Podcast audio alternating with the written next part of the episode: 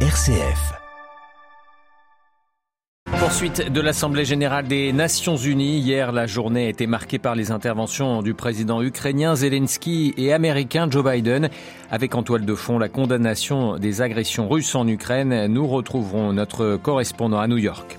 Le gouvernement espagnol défend sa police. Le 24 juin dernier, 23 migrants avaient été tués après avoir voulu pénétrer dans l'enclave de Melilla au Maroc. Mais Madrid n'a rien à se reprocher, affirmait le ministre de l'Intérieur.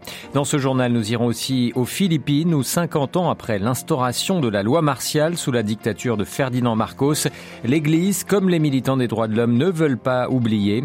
Nous irons aussi, euh, nous parlerons aussi de l'ouragan Fiona qui menace les Bermudes et puis dans notre dossier ce matin un gros plan sur les relations toujours tendues entre la Commission européenne et la Hongrie.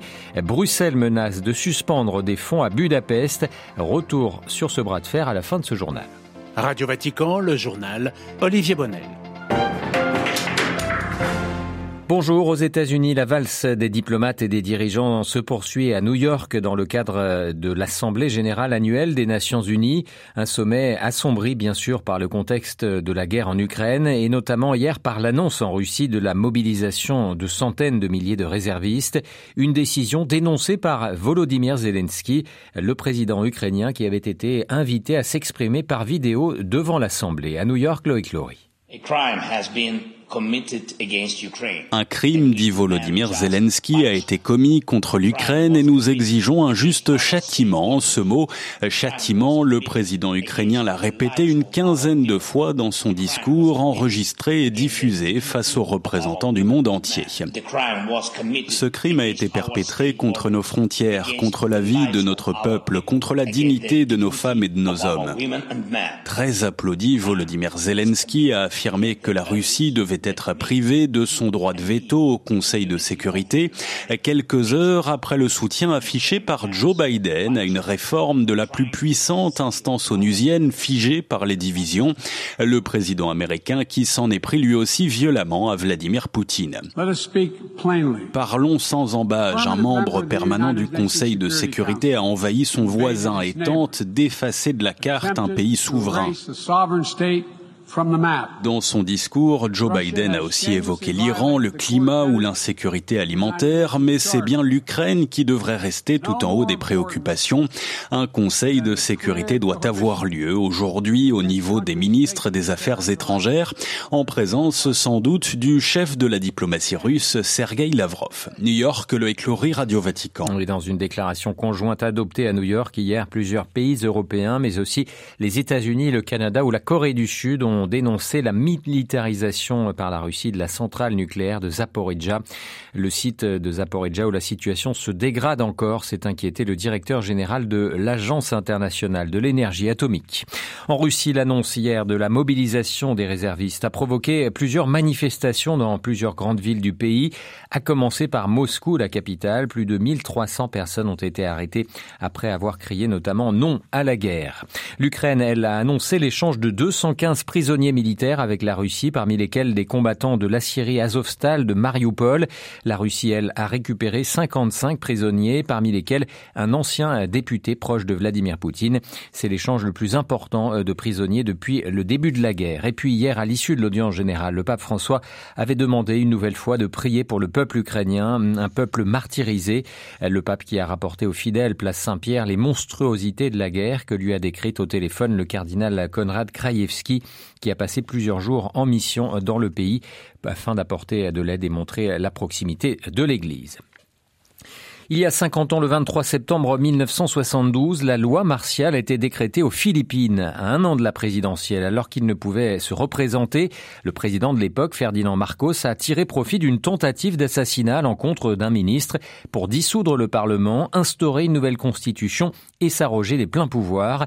Une page sombre de l'histoire que l'Église philippine et les militants des droits de l'homme ne veulent pas oublier. Marie Duhamel. Une rencontre avec des survivants de la dictature, c'est ce que proposait l'université salésienne de Manille. Ce mercredi, les religieux ont promis de rester fermement engagés pour protéger la démocratie, la dignité de l'homme, la valeur de la vie, les droits humains, en ces temps de distorsion de l'histoire. Contre le révisionnisme et pour ne pas se laisser piéger par des narrations qui volent le peuple philippin, la Compagnie de Jésus organisait également une série d'événements, dont une exposition de photos illustrant 13 années de pouvoir autoritaire marquées par de graves abus, 70 000 emprisonnements, 34 000 cas de torture, 3 240 assassinats selon Amnesty International. Comme l'Église, les associations de défense des droits de l'homme leur rendaient hommage aujourd'hui, ainsi qu'à ceux qui ont fait tomber Ferdinand Marcos lors d'une révolution populaire en 1986.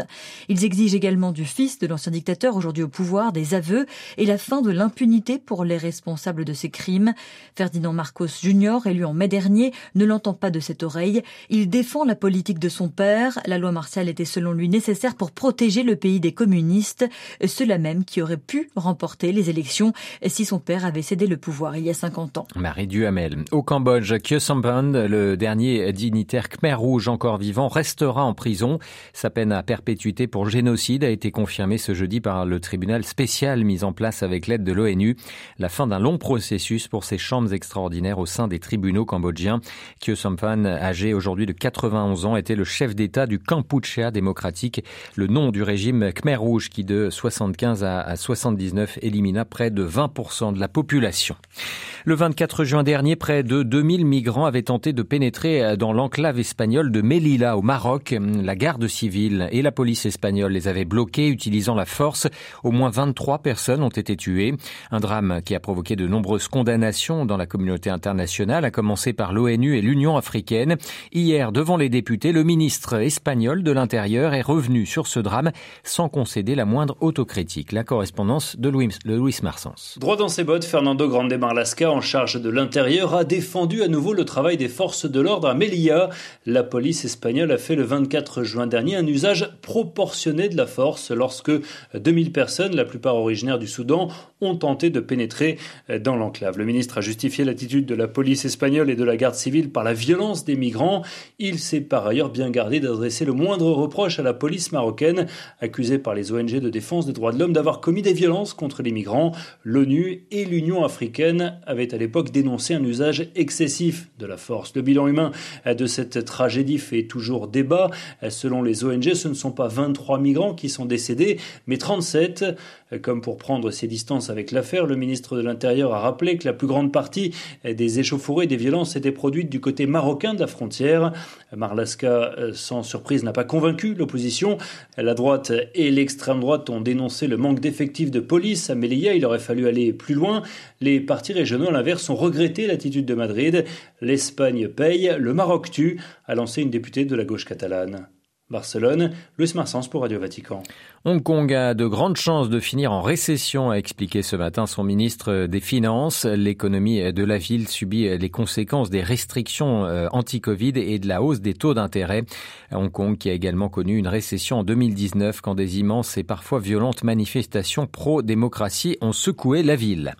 L'archipel des Bermudes dans l'inquiétude avec l'arrivée prochaine de l'ouragan Fiona, classé de catégorie 4 sur une échelle de 5 selon le Centre national des ouragans à Miami. Les vents soufflent jusqu'à 210 km heure. Le cyclone a déjà provoqué de gros dégâts dans les Caraïbes. La correspondance régionale de France Emmanuel. Fiona, devenu ouragan de force 4, se rapproche de l'archipel des Bermudes avec une population de 65 000 personnes placées en état d'alerte maximale car le phénomène pourrait encore se renforcer. L'ouragan évolue dans un environnement favorable, une mer avec une température chaude et une vitesse de déplacement d'à peine 15 km heure. Ces vents soufflant en rafale jusqu'à 260 km heure pourraient encore gagner en intensité. Mais ce que redoutent surtout les Bermudiens, sont les vagues destructrices que générera Fiona le long des côtes de ce territoire britannique de 54 km. En attendant le passage de Fiona dans les prochaines heures sur les Bermudes, les autres pays meurtris par l'ouragan tentent de penser leur plaie 80% de Porto Rico est sans eau et sans électricité.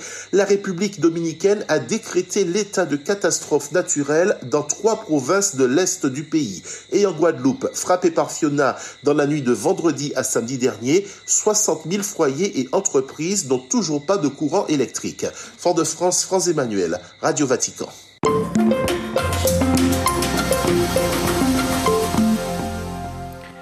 Retour dans notre dossier ce matin sur euh, ce bras de fer qui dure entre la Commission européenne et la Hongrie. Bruxelles menace de ne pas verser 65% des fonds de trois programmes liés à la politique de cohésion. Cela représente 7 milliards et demi d'euros et de ne pas verser 5,8 milliards supplémentaires du plan de relance post-Covid.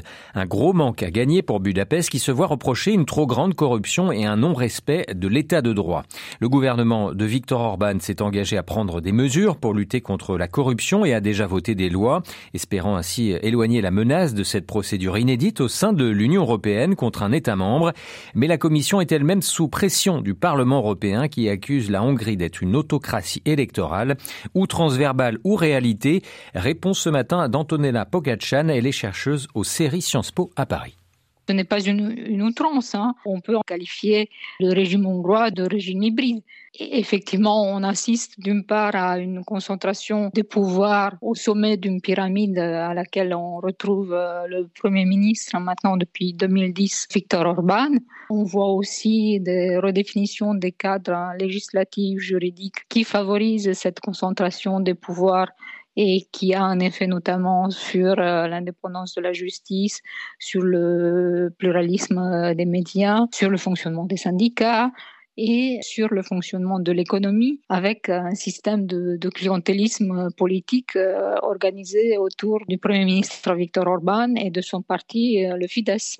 C'est pour répondre à ces critiques que Viktor Orban consent à voter des lois contre la corruption ou y a-t-il d'autres raisons? Si Orban est aujourd'hui prêt à faire des concessions, c'est aussi parce que la situation économique hongroise aujourd'hui est quand même très tendue et que nous sommes en présence d'une inflation très élevée et d'une dévalorisation très forte de la monnaie nationale, que les caisses sont vides et qu'il a vraiment besoin de l'argent européen.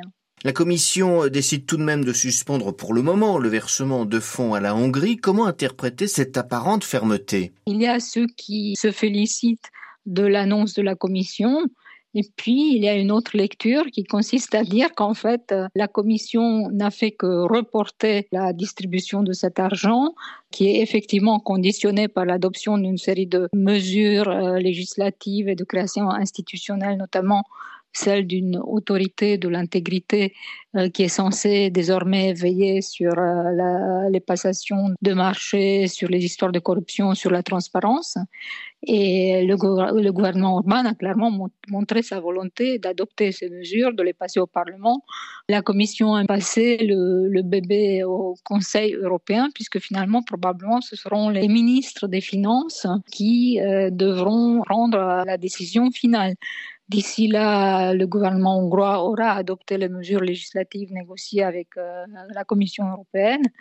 Et finalement, la distribution des fonds commencera, même si la Hongrie sera peut-être surveillée d'un peu plus près à propos du respect des engagements pris.